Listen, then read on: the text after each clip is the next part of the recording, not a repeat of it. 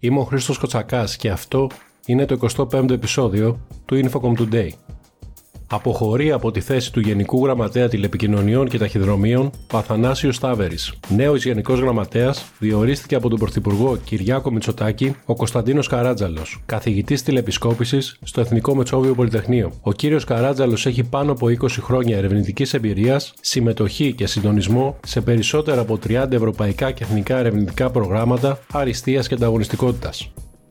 Σε νέα εκτενή ανακοίνωση προέβη Νόβα, απορρίπτοντας και διαψεύδοντας τους παραπλανητικούς, όπως χαρακτηρίζει, ισχυρισμούς που διατυπώνονται επανειλημμένα τις τελευταίες ημέρες από την Alter Ego, το Mega και τον Αντένα, σχετικά με την οικονομική κατάσταση της United Group και την αξιοπιστία της ίδιας να τηρήσει τις δεσμεύσεις της απέναντι στους πελάτες της. Επίσης, για πρώτη φορά αναφέρει ότι θα προσφύγει στη δικαιοσύνη, σημειώνοντας: Είμαστε έτοιμοι να υπερασπιστούμε τη φήμη μας και το δικαίωμά μας να επενδύουμε και να αναπτυσσόμαστε ενώπιον της δικαιοσύνης και όλων των αρμόδιων τοπικών και ευρωπαϊκών αρχών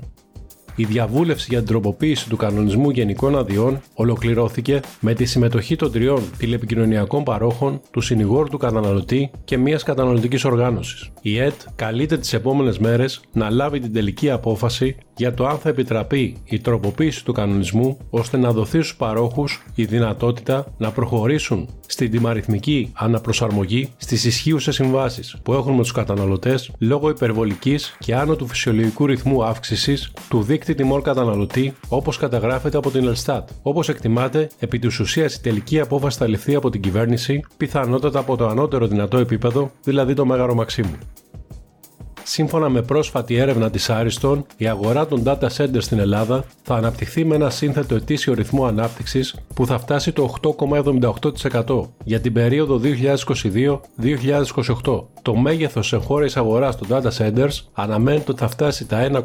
1,21 δισεκατομμύρια δολάρια. Όπως αναφέρεται, με το τέλος των 12 ετών δημοσιονομικής εποπτείας από την Ευρωπαϊκή Ένωση, οι οικονομικές μεταρρυθμίσεις θα οδηγήσουν σε οικονομική σταθερότητα για τη χώρα. Η αγορά σημειώνει σημαντικές επενδύσεις λόγω της αυξανόμενης υιοθέτησης των υπηρεσιών cloud, της εμφάνισης AI και ML και της κρατικής στήριξης για την ανάπτυξη κέντρων δεδομένων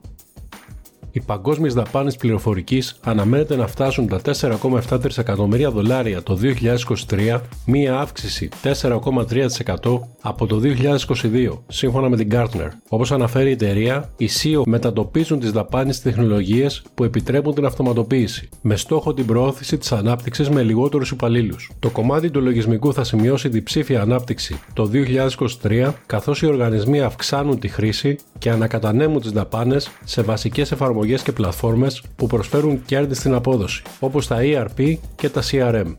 τα Ηνωμένα Έθνη θα πρέπει να δημιουργήσουν ένα νέο διεθνές όργανο που θα βοηθήσει στη διαχείριση της χρήσης της τεχνητής νοημοσύνης καθώς έρχονται στο προσκήνιο όλο ένα και περισσότερο οι πιθανοί κίνδυνοι και τα ωφέλη της. Σύμφωνα με το Γενικό Γραμματέα του ΟΗΕ, Αντώνιο Γκουτιέρες, τα Ηνωμένα Έθνη έχουν την ευκαιρία να θέσουν παγκόσμιους κανόνες για την παρακολούθηση και τη ρύθμιση της τεχνητής νοημοσύνης όπως υποστήριξε ο Γκουτιέρες κατά τη διάρκεια της πρώτης συνεδρίασης του Συμβουλίου Ασφαλείας του ΟΗΕ που ήταν αφιερωμένη στην τεχνητή νοημοσύνη. Ακριβώς όπως ο ΟΗΕ ανέπτυξε παρόμοια όργανα για τη διαχείριση της χρήσης της πυρηνικής ενέργειας, την ενίσχυση της αεροπορικής ασφάλειας και την αντιμετώπιση των προκλήσεων της κλιματικής αλλαγής, καλείται να διαδραματίσει ένα μοναδικό ρόλο στο συντονισμό της διεθνούς απόκρισης απέναντι στη τεχνητή νοημοσύνη η Deloro προβλέπει ότι τα έσοδα από το Open Run θα επιβραδυνθούν για πρώτη φορά μετά από τρία χρόνια ανάπτυξης, με την εταιρεία να αναφέρει ως βασικό παράγοντα για αυτή την εξέλιξη τον δισταγμό των παρόχων. Η Deloro αναθεώρησε τις προσδοκίες για τα έσοδα για την πενταετία που θα κλείσει το